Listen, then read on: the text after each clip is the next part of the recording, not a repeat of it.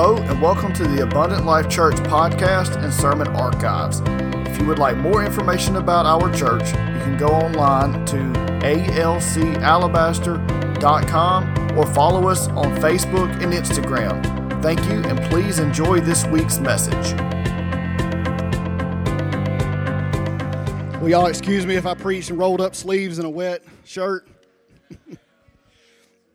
um, I may summarize my message just to save time for a little bit today, but I do believe that God has given me a word, and I believe it has been confirmed. And so I'm going to preach on because I just I feel like this is something that we need to hear. So if you want to go ahead and be seated today, thank God for everything that He has done so far in this service. I'm going to be preaching out of Isaiah today. And Isaiah is one of my favorite books to read and one of my favorite books to not only read but to study. It's one of the longest books in the Bible and it contains a lot of information when you dig into it. There's warnings, corrections, prophecy, hope, theology, doctrine, and salvation all in the book of Isaiah. And sometimes we're guilty of this, and this is something that I myself has been guilty of, is that we enjoy the good parts of Isaiah. We enjoy the messianic prophecies of Jesus and how he was coming to save the world, but there's much more to the book of Isaiah than that. It's very easy at Christmas and Easter to preach about Isaiah and unto us a child is born, but we have to go back into the beginning because we have to look at the events in Isaiah that led up to that. The first chapters in the book of Isaiah serve as a warning of how Israel had become corrupted with sin. And these same things that Israel struggled with are alive and present in the church today. You see, there are no new sins. Satan has not invented anything new. They may have just been repackaged for our day and age, and they may have had a new look for the time that we live in, but sin is still sin. Things that they faced back in the times of Isaiah, we still face today. And the reason why I like Isaiah and the reason why I wanted to preach this message today is something that has been on my heart is we have to be careful that we do not allow ourselves to enter into the same place that Israel had. But the good news is is at the end of the book, both for Israel and us today, there is the hope of a savior. And that is Jesus Christ. Because his death on the cross, we can be free. We can still receive salvation today and we can still pay, take back the parts of the church that Satan has tried to corrupt. And a message that I heard recently that has been stuck in my head was from Youth President Josh Carson at North American Youth Congress. And it stood out to me because many times we struggle with things. It seems like we just can't overcome some things, but he made a profound statement. He said, The reason why we struggle with things in the church is because we're afraid to call them out. He said the reason why we have things that are so prevalent in the church today that Satan has infiltrated is because we have allowed him to. And then a friend of mine had posted something on Facebook this morning that was along those same lines, and she had said that you will never overcome something that you tolerate. There are things in Abundant Life Church that we will never get rid of as long as we tolerate them. And Sister Roberts had forwarded me an article recently from Charisma Magazine that had talked about how spirit filled preachers and pastors needed to get back to preaching about holiness and about righteousness. Amen. The most convicting quote of the whole article was We don't have the fear of God anymore. There's no sense of having to give an account to God for our behavior or our beliefs or our thoughts all the things that we should be teaching. So now we have become a user friendly church. We have become a church that wants to make everybody feel welcome. We have become a church that is afraid of offending people. But if you go back and we look at Isaiah, and I'm going to start on Isaiah chapter 1, verse 2, Isaiah wasn't scared about offending people. Isaiah wasn't scared about what he was going to say because he knew Israel was in trouble. And you think about it this way if you were standing on a street corner with your best friend and you saw them stepping out into the street and they didn't see the bus coming, wouldn't you yell at them? Hey, watch out. You would do everything you could to pull them back into to save them. And I believe the church is the same way. I believe that when you stand behind this pulpit, you sometimes have to give a warning and you say, you know what, I'm not trying to offend anybody. I'm not trying to do this, but God's given me something because we need something. Somebody needs to hear this. And I'm not doing my job if I don't do everything in my power to see you saved and get to heaven. Isaiah 1 and 2 Hear, O heavens, and give ear. O earth, for the Lord has spoken. Children I have reared up and brought up, but they have rebelled against me. Despite how great and powerful Israel had become, they had strayed further and further from God. Now, God still refers to Israel as his children, but he makes no excuse for their behavior. They were God's chosen people, and they had been blessed beyond measure. And yet they still strayed from Him. And already we find our first warning that if we are not careful, the things that make us great can become our biggest downfall. You see, we can be so blessed that we no longer have to rely on God. I can have everything going good in my life, and all of a sudden, I don't need to pray as much anymore. Everything's going great in my life. All of a sudden, church attendance is not a priority. But we find where Israel would do this for a while and things would get bad enough or a catastrophic event would happen, they would come crawling back to God. The very things that made them great were their biggest downfall. Isaiah 1 and 11. What to me is the multitude of your sacrifices, says the Lord. I've had enough of burnt offerings of rams and the fat of well fed beasts. I do not delight in the blood of bulls or lambs or of goats. And here we find where the warning goes even further because Israel was going through the motions. They had the ceremonies down, they had the sacrifices down, they had everything down perfectly like they were supposed to, yet it meant nothing because their hearts were not in it. They were simply going through the motions. I pray every day that church doesn't get to the point where it just becomes an event. Where church is just something I check off the to do list because I'm a Christian and I'm supposed to go to church. Church has got to be more than attending on a Sunday and sometimes on Wednesdays. Church is a lifestyle that you live every single day. Church is not a spectator sport where we come in and it's an event that we purchase tickets to. Don't let me become so accustomed to the presence of God that I take it for granted. Don't let me just end up going through the motions because I know all the words to the song, because I know the right time to amen the preacher. You see, God didn't need the sacrifices of Israel. In fact, God doesn't need anything from us today. God can get by fine without us. He was more concerned about their heart and their obedience and whether they had the sacrifices right. But you see, we've got it mixed up in this day and age where we act like we're doing God a favor because we came to church. We act like we're doing God a favor because we sacrificed something. We were called to live a life of sacrifice.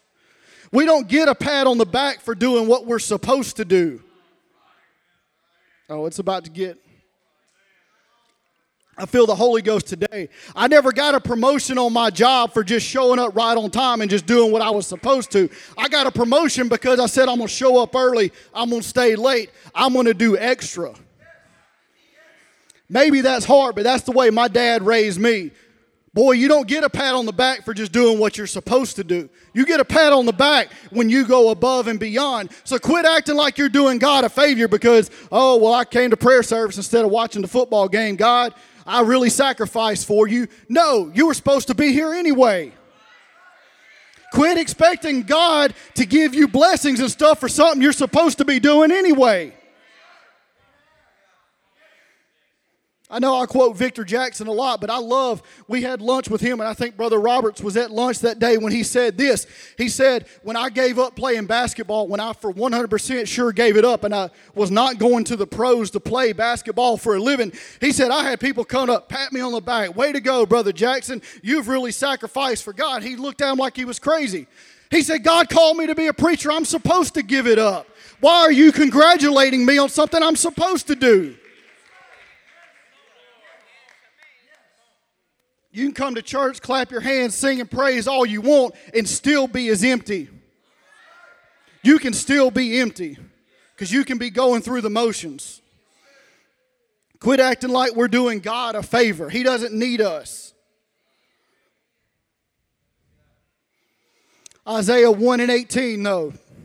Come now, let us reason together, says the Lord. Though your sins are like scarlet, they shall be white as snow. Though they are red like crimson, they shall become like wool. And here's where we see the first glimpse of hope. Because even though Isaiah had already been revealing these things that they were doing wrong, he said, There is something better coming, though. I know you have strayed for God, but there is a hope on the horizon. Despite everything you've done, there is one coming that will take your sins away. In Isaiah 1 and 27, Zion shall be redeemed by justice for those in her who repent by righteousness. You see, God's judgment would have an effect on delivering the remnant, the small remnant that stayed true. Because remember, Israel was mighty in number at this time. Go back and read the scriptures. They were great, they had it all together. But God said, I'm not worried about them. I'm worried about the one small remnant that has cho- chosen to stay true to me. And He said, Because of that, I will build up Israel again, because there is no life without God. He breathed life into us, and without Him, we are dead. The small group that held on to truth will be raised up to be mightier than any nation that had ever been seen before. And despite how it may seem sometimes, there is a remnant in the church holding on to truth, and there is a few select that are saying, I refuse to compromise. I refuse to compromise what I believe. And revival is coming. And I believe the church will be mightier than it ever has before in the life de- in the last days. But it's going to be because there is a select few that held on and said, "I believe this. This is what I believe. This is what the Bible says, and I refuse to compromise on that." And we dig in further because Isaiah wasn't done yet. Isaiah 2 and 6 says, For you have rejected your people, the house of Jacob because you are full of things from the east and of fortune tellers like the Philistines, and they strike hands with children of foreigners. Their land is filled with silver and gold, and there is no end to their treasure. Their land is filled with idols. They bow down to the work of their hands, to whatever their own fingers have made. The haughty looks of man shall be brought low, and the lofty pride of men shall be humbled, and the Lord alone be exalted on that day. You see, God's chosen people the ones that were called to be separate in their beliefs, the ones that were called to stand out from everybody else, had allowed the Philistine worship to enter into their place. Child sacrifice, idol worship, fortune telling, spiritual corruption, and pagan rituals had become common in the church. The Israelites had also become rich off of business transactions with the enemy and they soon forgot where God had brought them from and what God had done for them, and they began to only look at the things that they had built with their hands. Everything became about them. It was no longer about what God has done for me, but it's about what I have built, what I have done. And this is one of the most important warnings that we can have for today is we cannot allow the things of the world to corrupt the church. We were called to be separate. We were called to be different. We were called to not fit in. We don't have to use the things of the world to grow the church. We don't have to look like the world to grow the church. We don't have to act like the world to grow the church. Isaiah was giving them a stern warning and saying, All these things you were supposed to be separated from, you have allowed into the church. The Israelites were wealthy beyond means, yet they were spiritually broke. They had everything. It said they had horses, they had chariots, they had gold and silver, yet they were spiritually broke. Isaiah 2 20 through 22, and I'm trying to hurry. In that day, mankind will cast away their idols of silver and their idols of gold, which they made for themselves to worship. To enter the caverns of the rocks and the clefts of the cliffs from before the terror of the Lord and the splendor of his majesty. Stop regarding man and those nostrils to his breath, for what account is he? You see, eventually there's going to come a day where the things of the world and your idols that you have placed in your life and our idols today are not statues. Our idols today are many other things that distract us from God. But eventually, there's going to come a point where you need something in your life, and the world's just not going to get it done. All the things you were chasing are going to leave you empty, and you're going to be sitting at home, you're going to be sitting in your car, and you're going to be struggling. And you're going to realize all this stuff I was chasing has not fulfilled the empty part of my soul. All this stuff that I was thinking would fix my life has done nothing for me and they will turn back to God and realize that the glamorization of the world was only an illusion. For Jerusalem has stumbled and Judah has fallen. Because of their speech and their deeds against the Lord, they defied his glorious presence. For the looks on their faces bear witness to them. They proclaim their sin like Sodom, they do not hide it. Woe to them, for they have brought evil upon themselves.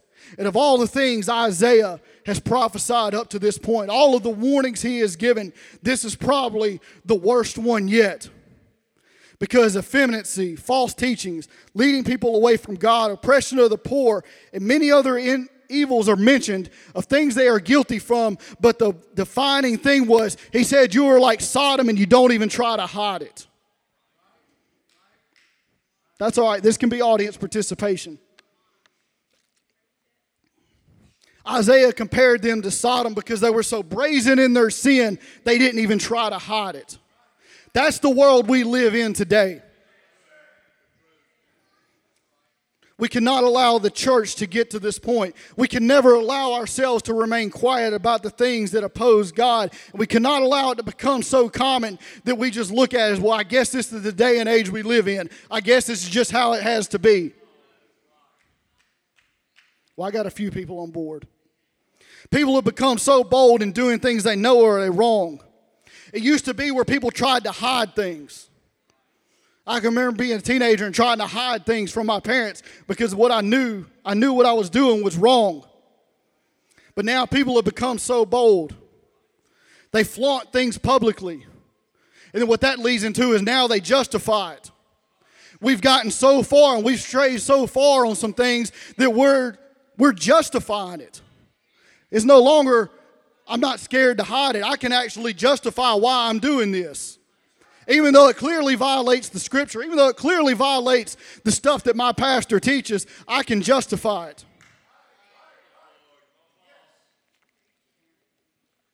Not only has our society become desensitized to certain things that used to appall us, but people have become very bold in opposing the teachings of the church.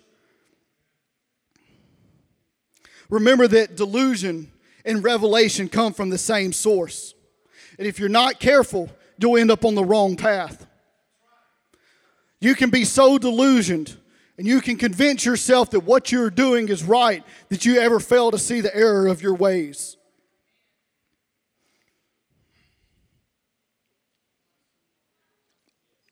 But despite all of that, Isaiah in 9, 6 through 7, for us, for to us a child is born, to us a son is given, and the government shall be upon his shoulder. His name shall be called Wonderful Counselor, Mighty God, Everlasting Father, Prince of Peace. Of the increase of his government and peace there will be no end, and on the throne of David and over his kingdom to establish it and uphold it with justice and with righteousness from this time forth and forevermore. The zeal of the Lord of hosts will do this. See, up until now, the prophecies have been about woe and destruction. But we get a glimpse again of what was coming. That there was supposed to be a Savior coming that would be more powerful than the world had ever seen. A Savior so powerful that he could wipe this corruption out of the church. A Savior so powerful that he could turn the people back to God. Isaiah chapter 10, 20 and 23. In that day, the remnant of Israel and the survivors of the house of Jacob will no more lean on him who struck them, but they will lean on the Lord, the Holy One of Israel, in truth. A remnant will return, the remnant of Jacob, to the mighty God. For though the people of Israel may be as the sand of the sea, only a remnant will return. Listen to that again. Israel was as great as the sand of the sea, yet God says there's only a small sliver of them that will return back to righteousness. For the Lord God of hosts will make this a full end as decreed in all the midst of the earth. God has a revival prepared for the remnant. God got to the point where He said, I'm not concerned about the rest of them that don't want to do right. I've given you the plan, I've given you what you're supposed to do. If you don't want to do right, that's fine.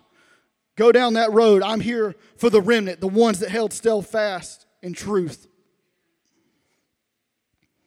Isaiah 44, 21 and through 22. Remember these things, O Jacob and Israel, for you are my servant. I formed you, you are my servant.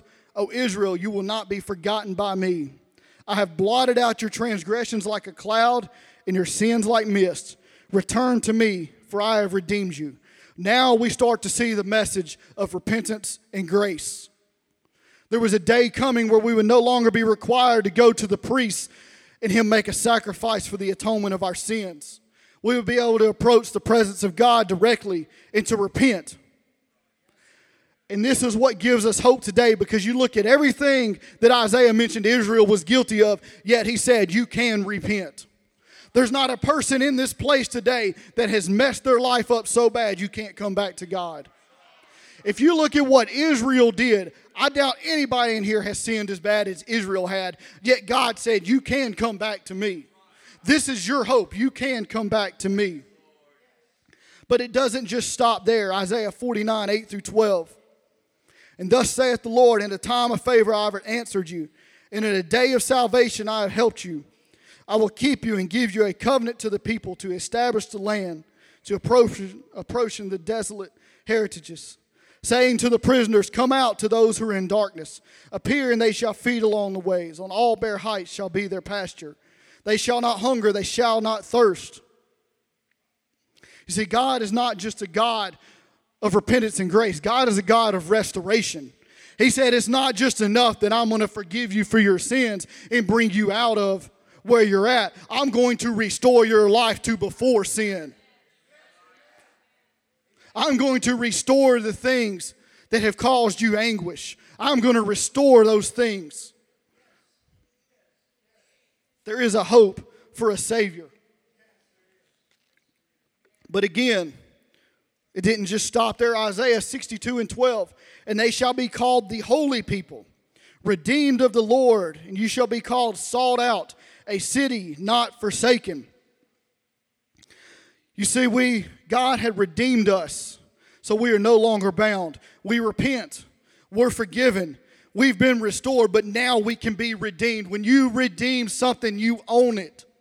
God is saying, You are now part of my family. I have taken you out of what was broken. I have forgiven you of that. I have put your life back together and fixed it. And to take it a step further, now you belong in my family.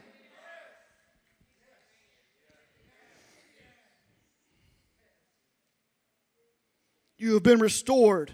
You've been redeemed. There is the hope of a Savior. And I'm hurrying through and I'm getting ready to conclude because I believe God's got something in store for somebody today. I don't believe we're done. But the best part of this is the conclusion of this, though, is we know a Savior is coming, but we have to know who that Savior is. If we don't know who the Savior is, how can we be saved? If we don't know who to worship, how can we truly worship? The hope of our Savior resides in Jesus Christ. You see, Isaiah could not have made things more clear, and the entire book contains so much oneness theology. Go back and study Isaiah. It is fantastic when it comes to oneness theology. Because as we get ready to conclude, I want to give you a few examples of this. In the Old Testament prophecies, you take those out of Isaiah and you compare those to the life of Jesus Christ. See, Isaiah 43 and 3 says, For I am the Lord your God, the Holy One of Israel, your Savior. I give Egypt as your ransom, Cush and Seba in exchange for you. Isaiah claims that God is the only one and the Savior of Israel, yet the entire New Testament claims Jesus Christ is our Savior. The one who died on the cross, the one who came to redeem all humanity. Isaiah 43 and 11 I am the Lord, and beside me there is no Savior. Isaiah proclaims there is no other God besides the God of Israel. There is only one Savior, there is only one Almighty. Now, I'm not real good at English, but I did go look it up. If you look up the word Almighty, that's the top. If you are the Almighty One, Almighty, there can be no more mighty than you. If you are the Savior, the only Savior, you can be the only Savior. Yet in Luke 2 and 11, for unto you is born this day the city of David a Savior, who is Christ the Lord. Galatians 2 and 20, I have been crucified with Christ. It is no longer I who live, but Christ who lives in me. Isaiah said the Spirit of God will reside in you. And in Galatians, they're saying the Spirit of Jesus Christ will reside in you. Philippians 2 6 through 8 who, though he was in the form of God, did not count equality with God a thing to be grasped, but emptied himself by taking the form of a servant, being born in the likeness of man, being found in human form, humbled himself by coming obedient to the point of death on the cross. Hebrews 5 and 9, and being made perfect, he became the source of eternal salvation to all that obey him. If we could stand today, I want to bring you that there is a hope of a Savior but we know who that Savior is. There can only be one Savior. There can only be one source of salvation. There can only be one Almighty, only one throne. There can't be God the Savior and God or and Jesus the Savior. They have to be one and the same. Jesus Christ, robed in flesh, is our Savior. In Him we have hope. Now, this is bringing the part where I think, I think something's going to happen because Isaiah was telling Israel, this is going to be kind of hard to comprehend. This is a prophecy. This is not going to happen till long down the road. This is something you're going to have to pass along to the generations. He said, But there's coming a day where all you have to do is call on the name of the Lord. All you have to do is mention the name Jesus. And that blood that flowed down from the cross can cover you. At the mention of Jesus Christ, miracles can happen. At the mention of Jesus Christ, healings can take place. At the mention of Jesus Christ, families can be restored. At the mention of Jesus Christ, addictions can be broken. He says, I know you've suffered a lot, but there is a day coming, and we have hope in a Savior. I believe there's some people today, you feel like Israel. You feel like you've just been going through it. You just can't do that. You can't go any further. You can't make it through these things. And Jesus is standing there with open arms saying, Just call on my name. Just come to me. Just come and worship me.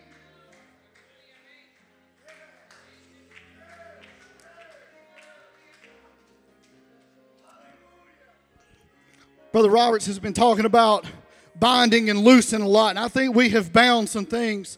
And I'm ready, I'm ready for some things to be loosed. There's a boldness that has been loosed in this place. Well, we start just proclaiming what we believe. There should be no doubt when you leave Abundant Life Church on a Sunday what we stand for, what we believe. But let me tell you, it doesn't come without conflict good friend of mine, Amato Weezar. You can find him on Facebook. He pastors out in California. There was a, a thing going around in his community at his public library where they were going to have drag queens come in and, and read books to children, drag queen hour. So I don't remember the whole thing of it. It was, it was in his community, like not far from his church. And so he just stood up and said, I, we don't believe in that. We're not going to participate. I know other city leaders, I know other churches have gone and supported this, but we're just not going to do it. He wasn't militant about it. He just said, This is what I believe. He made a post right before we started Sunday school. I was looking through Facebook and he had made a post. He showed up to church this morning and his entire church had been graffitied on the outside about how they hate people and hate and this and that. So let me tell you, when you start proclaiming what you believe, the devil's not going to go down easy. When you start proclaiming what you believe, expect some pushback. But like Isaiah said, I know the Almighty. I know that there is one that is greater. And so I've come today that if we really proclaim that we believe in spiritual warfare, then it's time we start calling out some things in the church. That we start saying, you know what, I'm just not going to stand for that anymore. Spirits, you must leave Abundant Life Church because we don't tolerate that around here anymore. I know that makes people uncomfortable to talk about spirits. I know that makes people uncomfortable. But guess what? It's real.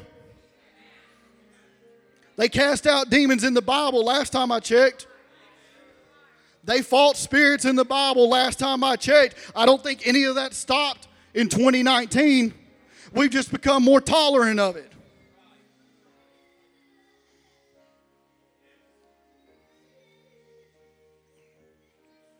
If we could just all come to the front right now. I feel a spirit of boldness in this place that if some Holy Ghost filled people come down front and we start just in spiritual warfare or we start just binding the things that have come against this church and against this city, when we start saying, you know what, Satan, you just, I've had enough of it. I've had enough of it. I'm tired of living the way I'm living. I'm tired of seeing everybody else living the way they're living. I'm just tired of it. I'm ready for a change. Is there anybody here today that would proclaim that, to say, I know who the Almighty is, and I know that when I call upon the name of Jesus, yes, I know there's going to be some warfare. I know there's going to be some bad times and some rough times ahead, but it's worth it to make it through. You see, because even though Israel was going to be redeemed and they had the hope for the Savior, they still had to face their judgments. They still had to go through some things. But right now, come on, that's it. Let's lift up the name of Jesus all over this place.